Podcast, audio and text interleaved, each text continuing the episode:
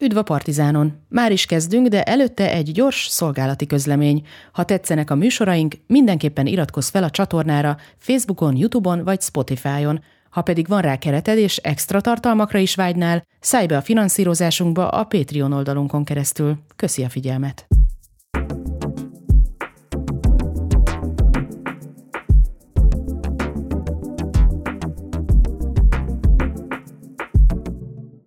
Sziasztok, ez itt a Zsófilter, én Balog Zsófi vagyok, és a vendégem Dénes András újságíró. Köszöntelek a műsorban. Szervusz Zsófi. A női fociról fogunk beszélgetni, és amikor a magyarországi női fociról van szó, akkor az 1971-es évszámot szokták emlegetni a cikkek, hogy akkor kezdődött a magyar női foci hőskora, mondjuk így. Mi történt ekkor, és egyáltalán milyen környezetben zajlott az, ami történt, és mi történt előtte női foci téren, ha egyáltalán valami? Egyrészt hagyd kérjem, hogy a női foci helyett a női futball vagy a női labdarúgás kifejezést használjuk. A fociban van egy pici pejoratív. Egyébként Igen? a férfi társadalom általában női fociz, hát ha így mondjam, akkor minket, de, de azért a futball az mégiscsak egy komolyabb szó. Tehát a foci az, amit a játszótéren csinálnak a, a, a gyerekek. A szervezet női labdarúgást azt valóban 1971-től számoljuk. Voltak azért kezdemények már korábban is, tehát a feljegyzések szerint, meg hát a megmaradt források szerint 1910-es évek elején Szegeden egy Brausvetter Boriska nevű lány már feladott a szegedi újságba egy hirdetést, hogy hogy képzeli el női futbolistát. Nyomoztam utána, soha nem látott női futbolistát egyébként, tehát ezt ő csak elképzelte. És egyébként az, a Európa az összes többi nyugati országában gyakorlatilag már a század elején elkezdődött a női labdarúgásnak a kialakulása, fejlődése, ami a, a mi szempontunkból talán azért érdekes, mert ott, ahol az 1800-as évek végén, vagy inkább az 1900-as évek elején elkezdődött a női labdarúgás művelése, ott általában társadalmi mozgalmakkal függött össze. Tehát Angliában, ahol ez a legerősebb jelenség volt, ott kifejezetten az első világháború alatt a gyárakban a férfiak helyére lépő nők kezdtek el futballozni, és tulajdonképpen a női futball megteremtésének, vagy a, női, vagy a labdarúgásban való részvételnek az igazi étosza az volt, hogy miért ne csinálhatnánk mindent, amit a férfiak csinálnak, és szerintem ez egy máig fontos mondat. Magyarországon 45-ben vagy 46-ban volt egy ilyen bemutató mérkőzés szerint nagypályás kézilabdázók játszottak kisfiúk ellen, de az igazi szervezett női futball az 1971-ben kezdődött valóban. Egy picivel korábban egy pécsi kislány feladott az akkori magyar ifjúságban egy hirdetést, hogy szóljon neki szeretne futballozni, és aztán Budapesten indult el az a dolog. Úgyhogy itt az első toborzóra, vagy az első megmérettetésre százan jelentkeztek, de az első hivatalos bajnokságra, már addig is voltak bajnokságok, csak 1983-ban került sor. Milyen volt akkor ennek a fogadtatása? Kettős. Tehát az egyik legfontosabb vonulat az, hogy még a 70-es évek fordulóján is, és egyébként ez sok helyen ma is helyenként visszaköszön, nagyon sokan azt gondolták, hogy a labdarúgás nem a nőknek való sportág, és ennek elsősorban orvosi okait hozták. Például pont tegnap beszélgettem Bárfi Ágnessel, aki a magyar női futball egyik legendája. Kérdeztem tőle, hogy miért torna cipőben játszottak a 70-es években, miért nem stoplis cipőben. Láttam róla egy 13 éves korában készült felvételt, amin ő már stoplis cipőben volt, és azt mondták, hogy nem engedték őket stoplis futballcipőben játszani, mert az akkori hivatalos vélemény szerint az ártalmas a nőknek.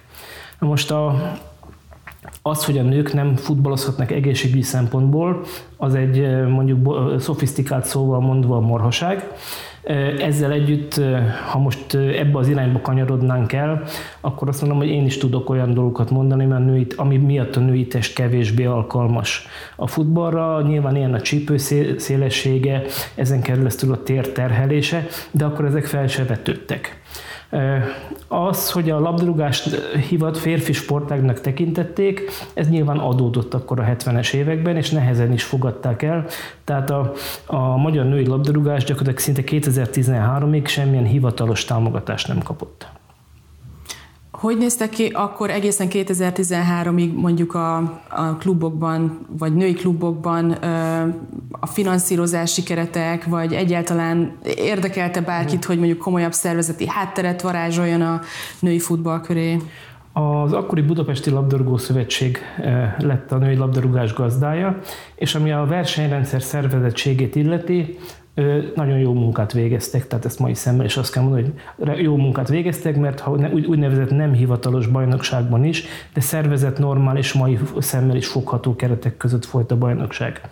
Ugye az egyesületi rendszer az azért nehéz dió, mert a, a szocialista jogban az egyesület az egy teljesen más fogalom, bár a, mi az egyesület gyűjtőszót használjuk arra is, de amik a szó klasszikus értelmében, akár a Ferencváros, akár az Újpesti Dózsa, akár a Vasas nem volt klasszikus egyesület. Egyesületi törvény az majd csak a rendszerváltással érkezik el. Ezért igazából két megoldás volt, vagy két útja volt. A legpatinásabb magyar csapat a Femina, az gyakorlatilag először a harmadik keleti TTV-je, majd a, a Csillaghegy, aztán az Óbuda TS, később pedig különböző áfészek örvén játszott. Ebben a, a vonulatban a bázisvállalati rendszer jelenthetett segítséget. Ebből két igazán klasszikus példa van. Az egyik első a Fősped, a főspet szállítóknak női szakágaként alakult meg az egyik legerősebb női csapat, és tulajdonképpen ilyen lett a magyar kábel is. Majd a klasszikus nagy triumvirátusból a László Kórház és a Renova. A László Kórház talán annyiból érdekesebb, hogy ott a klasszikus bázisvállalati létben állást is kaptak, vagy esetben a nővérszálláson szállást a, a lányok, és bizony van olyan a 70-es évek, 80-es évek fordulóján futballozó lányok, ez egész életét az egészségügyben dolgozta le. Más sportágakhoz képest, ahol nyilván szintén van női meg férfi szakág, a futballban, minthogyha nehezebben menne át a társadalmon, hogy azt nők is végezzék. Ez mennyire igaz? Ez az én feltevésem abból, amit úgy olvastam. Teljesen igaz, és néha nehezen is érthető. Tehát ha most a, tehát mondjuk azt, hogy a labdarúgást a világ macsó sport, vagy nem a labdarúgást, a világ a labdarúgást Magyarország macsó sportágnak tekinti, amiben csak a férfiaknak van sokak szerint helye, és most jönnek azok a hányigert keltő sztereotípiák, hogy a nők menjenek a konyhába. De kérdezem én, akkor a vízilabda az miért nem macsó sportág?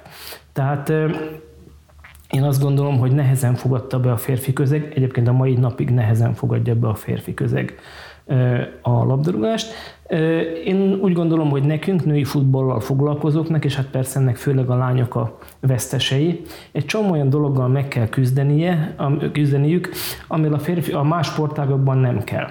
Tehát én úgy gondolom, hogy, hogy minket állandóan összehasonlítunk a férfi futballal. Hogy lassabbak vagyunk, kevésbé dinamikusak, stb. stb. stb. Én úgy gondolom, hogy Görbi Canitát, aki a világ egyik legjobb kézilabdázója volt, soha nem kérdezték meg, hogy ő milyen szintű fiúcsapatban tudna játszani. A lány vízilabdázókat, akiket persze az eredmények miatt én is nagyon tisztelek, ha megnézzünk egy meccset, akkor ők nem ejtik a labdát, nem lövik a labdát, hanem dobják. Egy női sportokkal foglalkozó konferencián egyszer megkérdeztem Mocsai Lajost, hogy mi a különbség a férfi és a női kézilabda között. Lajos azt mondta, hogy hát az a különbség, hogy a lányok úgy lőnek, ahogy a fiúk passzolnak. Tehát azt gondolom, hogy a fizikai különbségek azok számosak, mint ahogyha nemzetközi példát mondok, akkor azt mondom, hogy amikor nézzük a női 100 méteres síkfutás olimpiai döntőjét, és a befut a célba gyors kislány, akkor nem tesszük fel azt a kérdést, hogy is a férfiak mezőnyében hanyadik lett volna. Tehát ezek hülyeségek, ezt nem kell ezekkel. Én azt gondolom, hogy ez az egyik fele. A másik, ami ennek talán a magyarázata, mm, és szerintem ez inkább abba az irányba megy, amiről nekünk érdemes is beszélnünk, hogy egyetlen más sportágra, vagy ha úgy tetszik, női sportágra sem csapódik a világon, vagy, vagy rakódik rá a világra olyan sok társadalmi probléma, hozam, társadalmi kiállás, mint a női labdarúgás. Én úgy gondolom, hogy ha Magyarországon ennek kicsi is volt a jelentősége, és ez inkább a külföldi országokra, elsősorban az Egyesült Államokra jellemző, különösen a 21. században, de a női futball az mindig csak nem mindig több volt, mintha csak futball lett volna, mindig társadalmi jelentőségek megjelenítője volt. Igen, és hát a férfi futball is már különösen az utóbbi években rettenetesen átpolitizált, vagy hát ilyen politikai üzenetekkel is töltött, meg politikai eszközként is használják fel. Az a kérdésem, hogy mi mennyire csapódik le ez az átpolitizáltság a női labdarúgásra, mert hogy amikor arról beszélnek a nem tudom politikusok, hogy a focival ezt meg azt csináljuk állami szinten, és ilyen-olyan eszközként használják fel, akkor senki nem a női labdarúgásra gondol, hanem kizárólag a férfire. A válasz többfajta lehet, és több irányból megközelíthető. Egyrészt megközelíthető a nemzetközi irányból, és megközelíthető a magyar irányból. Az, hogy a 2010-es években a magyar állam, vagy ha úgy tetszik a magyar kormány jelentősen támogatta a labdarúgást, ez a női labdarúgásnak nagyon jól jött, mert jelentősen terje, ter, javította a feltételrendszerét. Itt nem épp a lányok számára külön stadionok nem épültek, nekünk már az is egy óriási dolog volt. Elnézést, hogy mindig a nőket egy több szám első szemében mondom, de hát most itt tulajdonképpen a szakágról van szó. Tehát itt egyszerűen arról volt szó, hogy mi a korábbinál lényegesen jobb feltételrendszerben dolgozhatunk jobb pályákon játszhatunk, jobb felszereléseket hordhatunk, többet edzhetünk, az edzőink magasabb szinten képezhetik magukat, stb. stb. stb. A, a nemzetközi szinten ez az átpolitizálás, ez néha vadhajtásokat is hoz magával, olyat, ami talán nem feltétlenül a futballpályára, de a társadalmi közegbe való. Ennek Magyarországon nincsenek különösebben nyomai, a már a magyar női futballban. Ezek milyen témák körül fogalmazódnak meg? Hát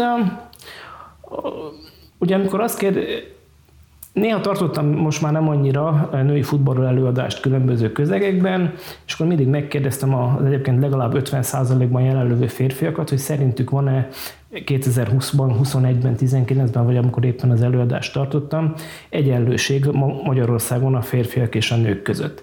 És mondtam, hogy hát tegye már meg, hogy fölemeli a kezét azt, aki szerint egyenlő jogúság van a férfiak és a nők között, bár mondjuk az egyenjogúság és az egyenlőség nem teljesen azt jelenti, de a hallgatóság számára ugyanazt jelenti. És az emberek lelkesen jelentkeztek, hogy majd kiestek a padból, majd én megkérdeztem, hogy a szemetet mikor tetszettek legutóbb levinni. És kiderül, hogy azért, ha mást is jelent az egyenlőség vagy az egyenjogúság, mint a 20. század első éveiben, azért bőven van még mit nekünk is tenni ezért a, ezért a dologért.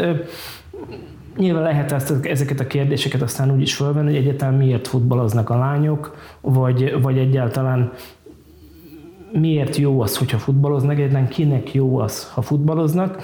Írtam erről egyszer egy tanulmányt, aminek gyakorlatilag az a, az eredője, hogy egyébként az, hogy létezik női futball, az bármilyen furcsa, és elsősorban a férfi labdarúgás érdeke. Tehát jót tenne a férfi labdarúgásnak is, hogyha például a női labdarúgásban többet, több finanszírozás menne, vagy több támogatottsága lenne, nagyobb társadalmi elismertsége. Nézzük ezt az egészet a férfi labdarúgás, mint gazdasági szereplő oldaláról. Azt gondolom, a gazdasági szereplőként a férfi szakág erőforrásai, a megnyerhető szurkolók száma, ez véges női labdarúgás szerető nőket, vagy a női futballt elfogadó nőket tömegekben lehet elérni, és ezzel, ezzel bevonzani. A másik pedig az, hogy a, a családokban, a közösségekben a pénzügyi döntések többségét a nők hozzák. Ezt a férfiak általában azt hiszik, hogy ők döntenek dolgokban, de aki egy kicsit is élt már ilyen közösségben, az pontosan tudja, hogy ez nem így van. Tehát arról, hogy mondjuk hova menjünk a hétvégén, vagy mit csinálj, mire költsük a családnak a megtakarított pénzét, az esetek többségében a rövidtávú döntéseket különösen a nők hozzák meg hogyha a nők elfogadottabbá válnak a, válnak a férfiak futballja iránt is, akkor a női, női közösség az gazdasági szereplőként tud fellépni a férfi futballban, és bevételeket tud generálni a férfi labdarúgásban. Ez jelentheti a jegybevételtől kezdve a merchandisingtól a futballturizmusig bármit.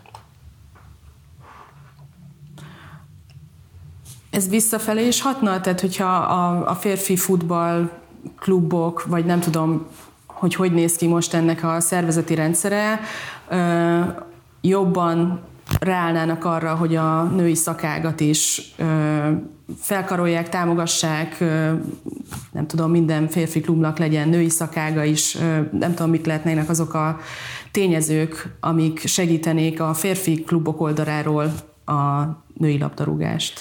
Itt két fontos dolgot külön kell választanunk.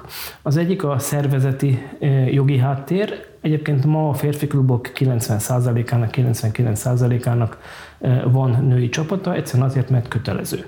Tehát ma a Magyar Labdarúgó Szövetség szabályzatai alapján a férfi NB1-ben és az NB2-ben a férfi kluboknak kötelező női utánpótlás csapatokat szerepeltetni. Ez egy, ez egy fix bázist ad. A másik az, hogy ezeket mennyire támogatják, mennyire veszik komolyan, mennyire érzik magukének.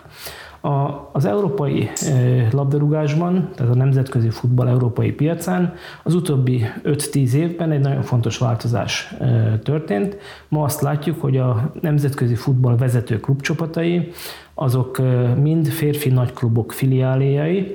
Elsősorban a bajnokok ligája győztes Barcelona, a Chelsea, a Juventus, az Olympic Lyon, Paris Saint-Germain, a Bayern München, ezek mind-mind olyan klubok, tehát mondjuk Európa 15 legerősebb klubja biztosan olyan, ami mögött erős férfi bázis áll.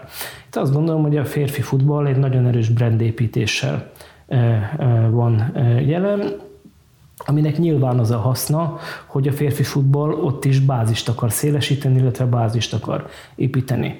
Erre vonatkoztatva állítom én, és írtam is le többször, hogy a női labdarúgás fejlesztése az csak harmadlagosan sportszakmai kérdés, ez elsősorban társadalmi, másodlagosan gazdasági kérdés, vagy az első kettőt akár meg is fordíthatjuk.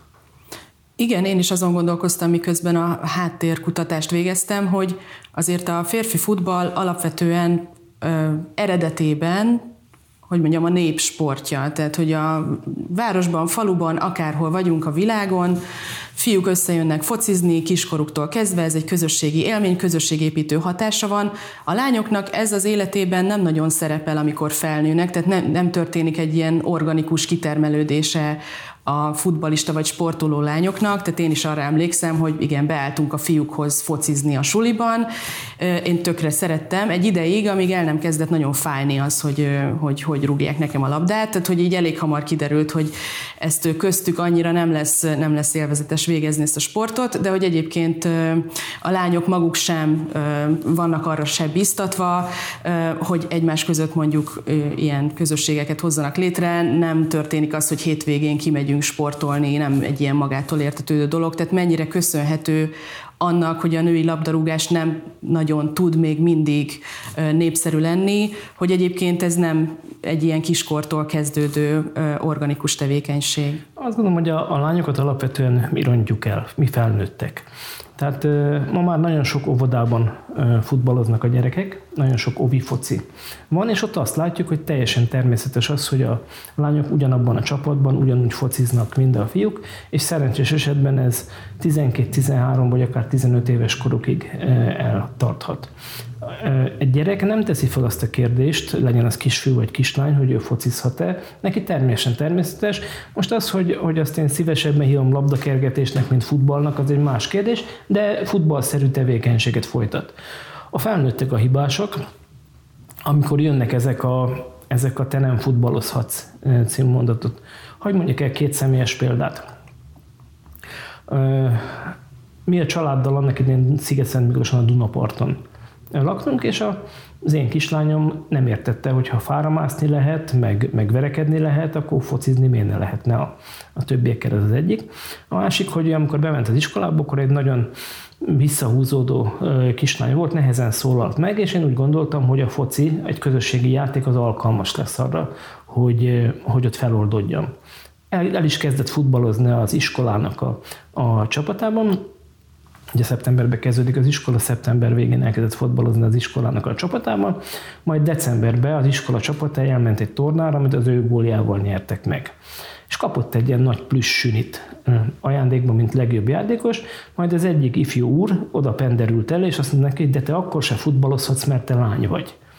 Utána három vagy négy évig nem futballozott. Tehát jó, nyilván ebben az ő introvertáltsága is benne volt, de de szerintem ez a jellemző a, a közegre, hogy, hogy amúgy mit csinálnánk, vagy ők csinálnák, csak nem feltétlenül engedi a közeg, hogy csinálja. Milyen indokokkal mondják mondjuk társak, kortársak vagy szülők azt, hogy miért nem futballozhat egy lány? Nehéz, nehéz definiálni ezt, ez a, a legegyszerűbb talán a nem neked való, ami kellőképpen tartalmatlan mondat, ennél csak az lenne tartalmatlan, hogy mert nem szokták. Tehát én úgy gondolom, hogy, hogy ez a, ez a férfiúi büszkeség, ami a futball csak a miénk címmel van, ez talán sok mindent elvisz, meg a, a, a nők ne szóljanak bele az én dolgomba. Tehát én úgy gondolom, hogy, hogy Magyarország azért egy egészen macsó társadalom, ennek minden jellemzőjével együtt. Tehát ha az előbb beszéltünk arról, hogy a nőknek egy csomó mindent többet vagy jobbat, egyébként láttam egy angol kutatást erről, hogyha és ezt nem a, nem a angol tudósok kimutatták, ez egy valós angol e, kutatás, hogyha az otthon végzett munkát, tehát a házi munkát és az egyebeket is beleszámítjuk, akkor egy év alatt a nők kb. 30%-kal több munkaórát dolgoznak, mint a férfiak. Tehát a megfelelni tudás az bennük van, gyakorlatilag egy nő ma mindent meg tud csinálni, még egyszer mondom, lehet, hogy fizikailag nem azon a színvonalon, de egyébként technikailag bármit meg tud tanulni ebben. Az, hogy tiltják tőle, az annak a, annak a, a bűne, aki aki ezt csinálja, mármint a tiltást. Nemzetközi szinten az utóbbi években vannak arra törekvések, hogy a női labdarúgók, profi labdarúgók fizetését megemeljék, és közelebb kerüljön legalábbis a férfiakéhoz. Ugye az Egyesült Államokban Megan Rapino neve jut eszünkbe, az Equal Play, Equal mm. Pay nevű kampány, ami a azonos játék, azonos fizetést jelenti. Magyarországon van erre bármiféle hajlandóság vagy törekvés? Ugye itt egy azt is szerintem érdemes kibontani, hogy egyáltalán miből származik a játékosok fizetése, és mennyire elvárható, hogyha egy olyan sportág, ami egyszerűen kevesebb bevételt generál, mert kevesebb a nézőszám sokkal, akkor hogy lehet elvárni, hogy mondjuk a fizetések is ö, olyanok legyenek, mint a férfiaké. Miközben egyébként edzésben, meg befektetett munkában ugyanazt csinálja egy női sportoló, mint egy férfi sportoló. Hát ha a lányokra nem lenne tehát nem, nem feltétlenül szerencsés a hasonlatom, de azért látok ebben némi párhuzamot az épek olimpiái és a paralimpia között is. Ugye az Egyesült Államok az egy teljesen más világ abból a szempontból, hogy az Egyesült Államok női, lab, női labdarúgó válogatottja és az Egyesült Államok profiligája adott esetben nagyobb bevételt generál, mint a férfi szakág. Tehát ilyen Európában nyilván nincsen. Az ő, az ő szájukból fölvetni ezt a, az egyenlő játékért azonos bérezést, ez teljesen adekvát dolog. Európában egy kicsit nehezebb a, a helyzet, és azt gondolom, hogy miközben az ember lelkesen a zászlójára tűzi ezeket a mondatokat, azért annak is van relevanciája, ha valaki azt mondja, hogy ha a férfi futball teli stadionok előtt játsza a mérkőzéseit, és olyan bevételeket generál, akkor ennek a, a dotációban vagy a ráfordításokban is meg, megjelenhet. Itt inkább én inkább onnan vetném föl, és valahol, ha az én véleményem számít ebben a dologban, én ezt máshonnan közelítem meg. Európában vannak arra törekvések, hogy a, a lányok és a fiúk azonos dotációt kapjanak, de ezek elsősorban a válogatott csapatok szintjén jelennek meg, és nem a klasszikus fizetést jelentik, tehát nem a munkabért vagy a munkaszerződésre kifizetett bért jelentik, hanem azokat a kifizetéseket, prémiumokat, napi díjakat, amelyeket a válogatott csapatok kapnak. Itt az a kérdés, hogy egy ország szövetsége, egyébként most legutóbb az Ír szövetség csatlakozott ehhez, de a Dánoknál is volt erre kezdeményezés, a skandinávok általában ebben erősek. Ugye azt kell felvetni, hogy egy, egy szövetség miért fizet tulajdonképpen a, a játékosainak. Ha elfogadjuk azt, hogy azért, mert képviseli az országot, mert reprezentál valamit, akár társadalmi törekvéseket, és akkor szerintem adekvát, hogy a fiúk és a lányok azonos javadalmazást kapjanak. Magyarországon erre még nem volt kezdeményezés.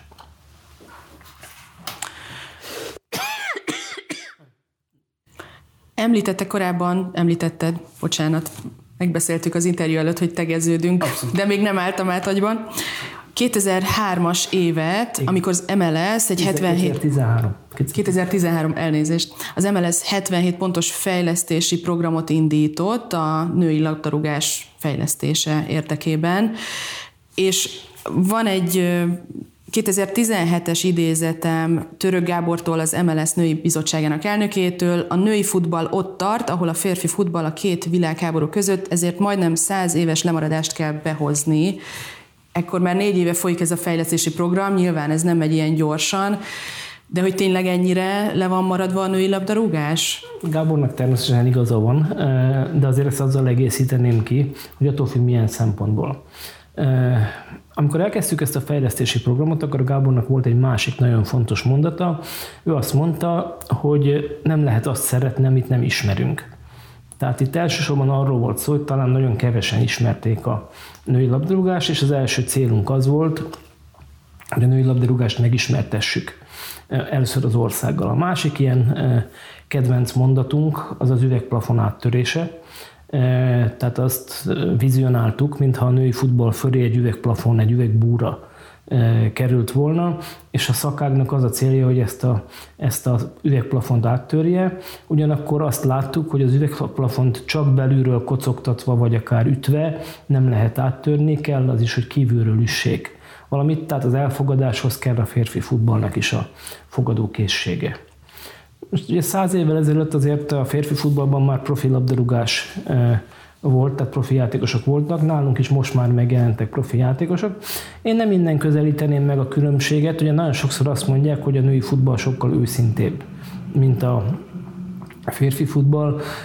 Nincsenek olyan színjátékok, olyan, olyan fetrengések, a nők sokkal mindent kibír, jobban kibírnak, és egyéb, egyéb tekintetben is egész, én azt gondolom, hogy egész mások, mint a, a férfiak. Volt az MLS-nek a kampány során egy olyan szlogenje, hogy csak a sorfal más, ez egyébként marketing szempontból igaz, de én azt gondolom, hogy egyébként a, ahogy a női közösség is teljesen más, mint a férfi közösség, éppen ezért a női labdarúgásnak is megvannak azok a sajátosságai, amelyek eltérnek a férfitől.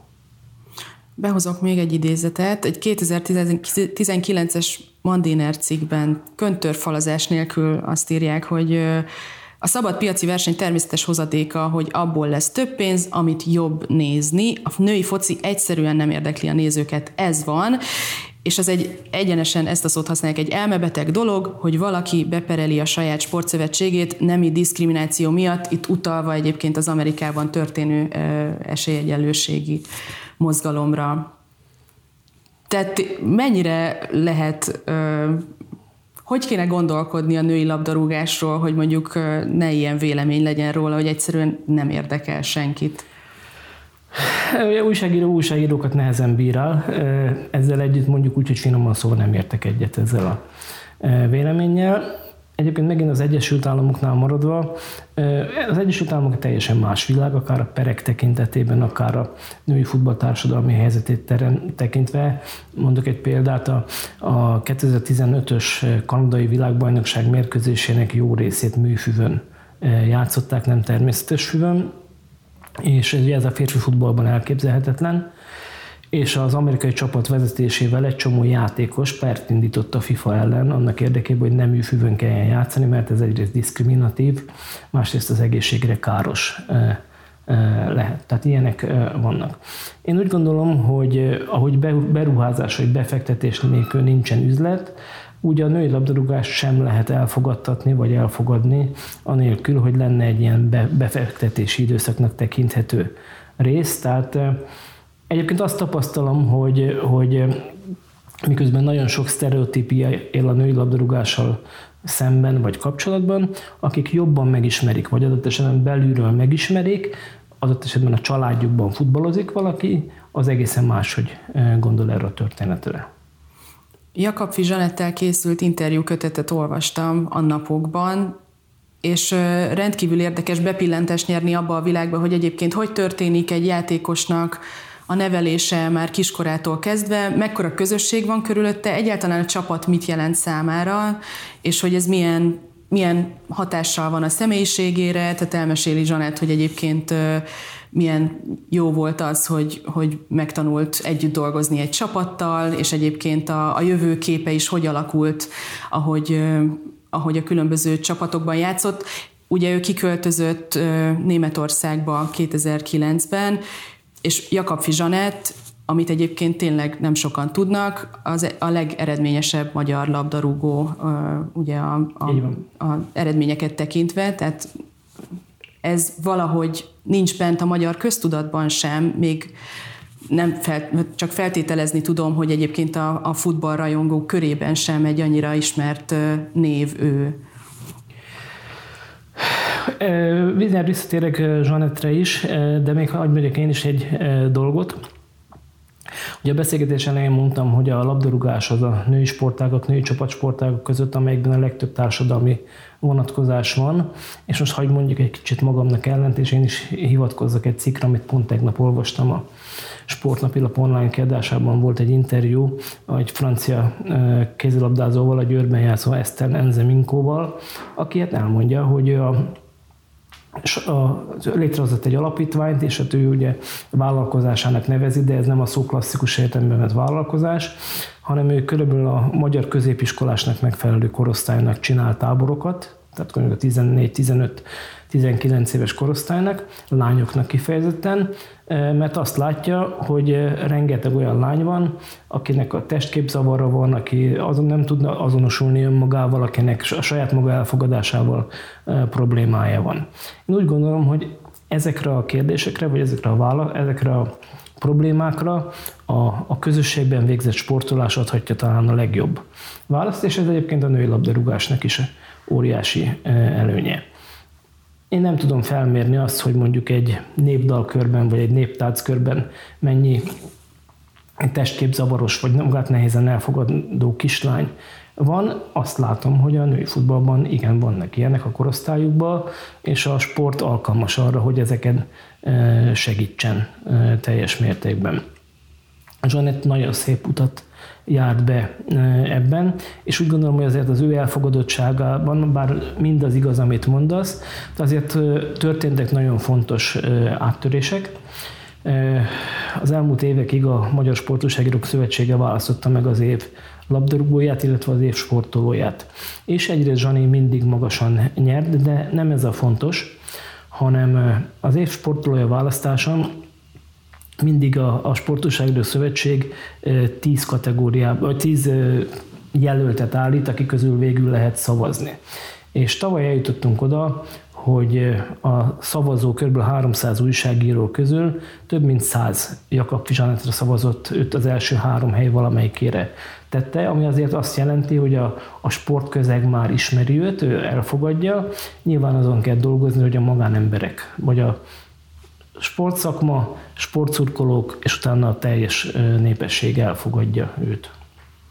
Igen, ugye sok eredményes magyar játékos külföldre igazol egy idő után, és Zsanett is egyébként elmondja, hogy a magyar labdarúgók otthon nem ö, tudják profi szinten üzni a sportot, mert nem tudnak főállású sportolók lenni, mellette dolgozniuk kell, és nem lehet egyszerűen annyit edzeni mondjuk egy 8 órás munka mellett, gondolva itt a, a női labdarúgókra. Ö, és hogy a, a legjobb játékosok külföldre mennek, Amellett, hogy egyébként társadalmilag nem támogatott az, hogy egy, egy lány elkezdjen focizni, de ha azt mondja, hogy nem érdekel, én akkor is focizni fogok, és én ezt komolyan akarom csinálni. Javult már ez a jövőkép a, a magyar női labdarúgásban? Tehát, hogy, hogy van esélyem nekem fiatal lányként, nőként eljutni egy olyan szintre itthon, ahol, ahol tényleg, ha nem is széles körben el vagyok ismerve, de legalábbis jól tudok vele valamennyire keresni. A rövid válasz az, hogy igen, a hosszabb válasz az, hogy nagyon sokat. Korábban ugye a női labdarúgás és a női labdarúgó abszolút amatőrnek minősült, és a szinte semmilyen költségtérítést vagy bért nem kapott. A 2013 után már megjelentek Magyarországon is a hivatásos játékosok, és most a hivatásos azt elsőben a jogi státus tekintve, tehát a munkaszerződéssel birtokában játszó labdarúgók jelentik. Az egy más kérdés, hogy, ezek, hogy ezeknek a lányoknak a bérezése az köszönő viszonyban sincsen a, a férfi futballal. Arányokat tudunk per, megnevezni, persze, hogy, hogy néz ez ki? Persze, tehát mondjuk egy profi futbolista lány mondjuk 150 és 300 ezer forint közötti pénzt mondjuk kap Magyarországon. Nyilván vannak fölfelé kivételek is, de, de tekintsük ezt mondjuk egy mintának. Ugye ez azért fontos mintának tekinteni, mert ez azért ma Magyarországon még nem az a nagyságrend, amire egzisztenciát lehet építeni. Tehát szerencsés esetben, különösen akkor, ha az illető sportoló lánynak a klubja mondjuk szállást és étkezést is biztosít neki, akkor ez a pénz az arra elég, hogy föntartsa. Magát arra, hogy hosszú távú egzisztenciát építsen, arra nem elég. Éppen ezért a, a profi státusnál talán fontosabb a duális karriernek a, a, a lehetősége, ami gyakorlatilag azt jelenti, hogy a, a fiú futbolisták döntő többségével ellentétben, vagy eltérően a férfi szakáktól, a lányok többsége már a pályafutása alatt eh, gondoskodik arról, hogy az ő civil élete az milyen irányba eh, fog fordulni.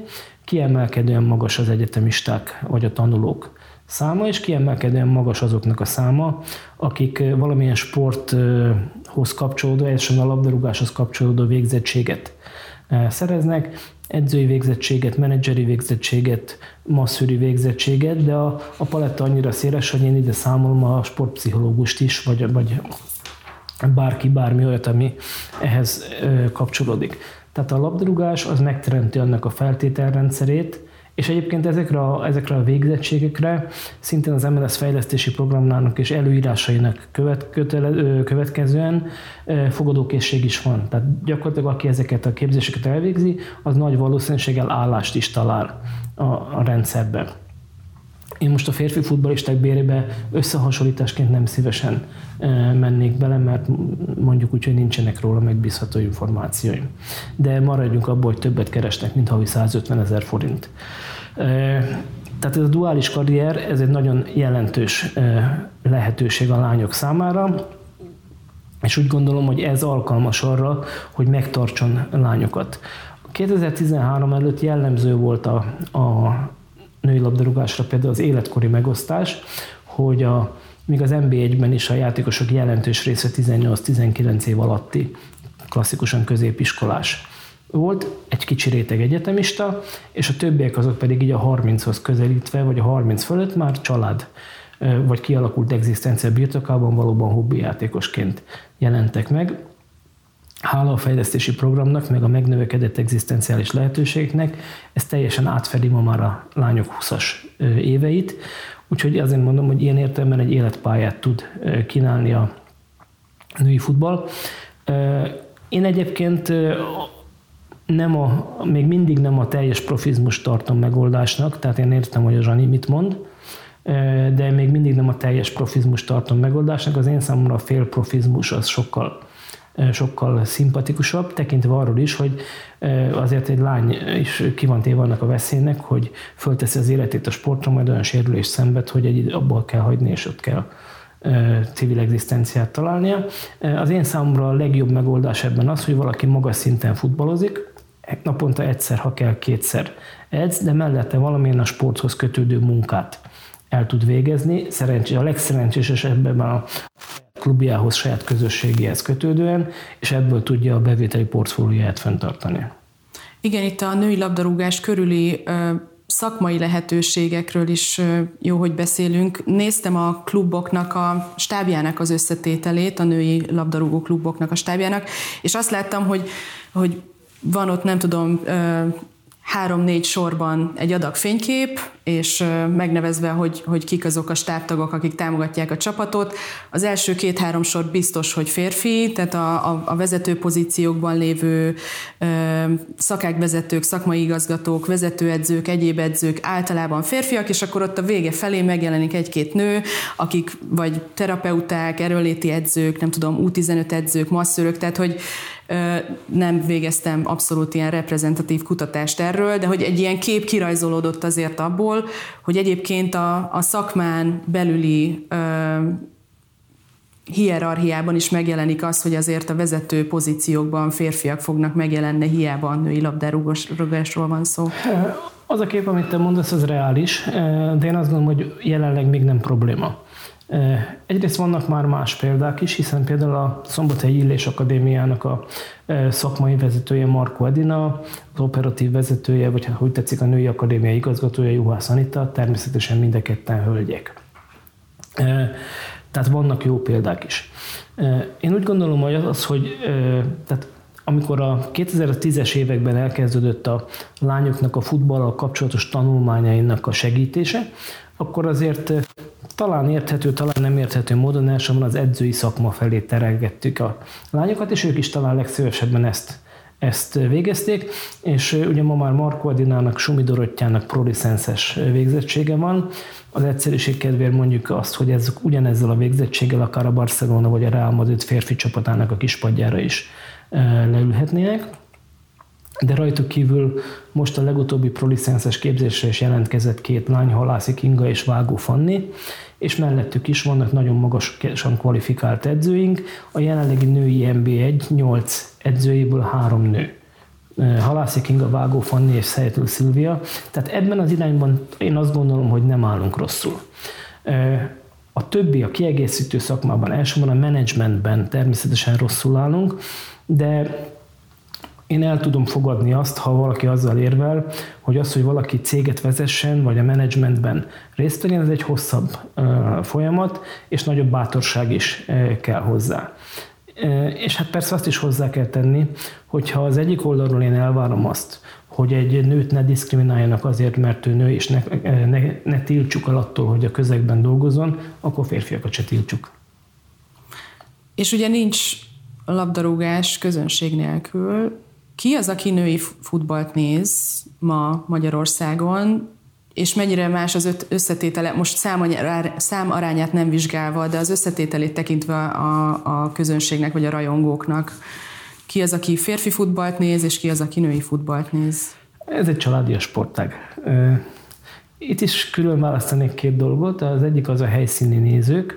Ugye a helyszínen általában egy ilyen 100-150 néző látja az első osztályú mérkőzéseket, ha 500 néző van, arra vagy külön szerveznek a klubok, vagy ez valamilyen extra mérkőzés, például a bajnoki döntő. Ez egy kimutatható közösség, itt többségében az ismerősök, szülők, adott esetben a többi csapat játékosai vannak jelen, és mondjuk még mellett egy kisebb mértékben a klubnak a, a, a szurkolói valamilyen módon ahhoz a brandhez kapcsolódnak, nem is feltétlenül csak a női csapathoz. A másik az, hogy a, a, az M4 sportcsatorna most már viszonylag sok női mérkőzést közvetít, és ezeknek a női mérkőzések közvetítésének viszonylag magas a nézettsége. Volt olyan nézettségi adatunk, amely 100 ezer fölött mért végignézett női mérkőzéseket.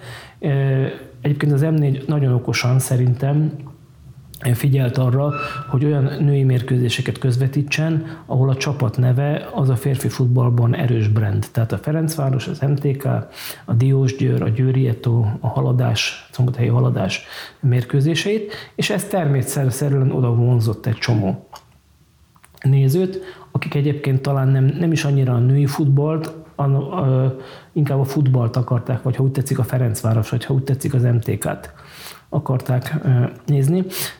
Hogy ez mennyit jelent, arra talán egy jó példa, én 2018-ban csináltam egy mérést vagy kutatást erre, hogy a Ferencváros női labdarúgó csapata 8 mérkőzés élő közvetítése volt a Fradinak abban az évben, és ez a, az akkori férfi NB1 felénél nagyobb szám volt. Tehát az akkori férfi NB 12 csapatából hat kevesebbet volt képernyőn, mint a női csapat, ami egyébként azt is jelenti, és hogy ennek ilyen, ha csak 80 ezeres, mondjuk egy 80-110 ezer közötti szórása van a nézőknek, akkor az is jelenti, hogy az a mondat már, hogy a női labdarúgásnak nincsen marketing értéke, ez innentől kezdve azt gondolom, hogy támadható. És az utolsó kérdés, hogy itt a mérkőzés közvetítésekről jutott eszembe az, hogy egyébként szakkommentátornak, tudósítónak, férfi mérkőzésekhez sem nagyon divat női kommentátorokat hívni, pedig hát igazából az, hogy valaki a sportot elemezze, tényleg nem fontos, hogy milyen nemű. Ez miért van így vajon? A rövid válasz az, hogy nem tudom. Számunkra egy nagy áttörés, hogy Berkesi Judit ma már elfogadott szereplője a női futballközegnek, és a női labdarúgás televíziós mérkőzésein Dénes Dorka az állandó szakkommentátor, tehát nő a nővel szerepel benne. Én úgy gondolom, ez egy fontos lépés. Ha megnézzük a külföldi példákat, és mondjuk az ember sokat néz mondjuk olasz vagy német tévét, akkor azért ott is az a helyzet fura módon, hogy a sportközvetítésekben az lett prezenter elsősorban nő, akit hát, ha nagyon csúnya lennék, akkor azt mondanám, hogy biodíszletként is alkalmaznak. Ugye ezek mindig FIFA gálákon is látjuk ezeket, FIFA gálákon, akik mindig nagyon szép nők, akik hát a, szeretik a, a, a férfiakat. Férfiak szeretik ezeket a szép nőket nézegetni, és a szakmát azt csak hagyják meg a férfiaknál. Tehát én úgy gondolom, hogy ez a társadalmi elfogadottsághoz tartozik még mindig hozzá. Nagyon szépen köszönöm a beszélgetést. Én köszönöm a lehetőséget. Ez volt az interjúm Dénes Andrással, aki újságíró és a női futballról beszélgettünk. Ez volt a Zsófilter. Sziasztok!